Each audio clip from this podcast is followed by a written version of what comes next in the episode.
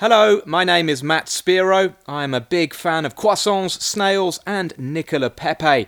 I'm a French football enthusiast and I have been for a long time, probably ever since Arsene Wenger rocked up in my hometown of London back in 1996. These days, I'm living in France. I am married to a Marseille supporter. She is volatile, she is passionate, a little bit like the football club, and that is why I love her.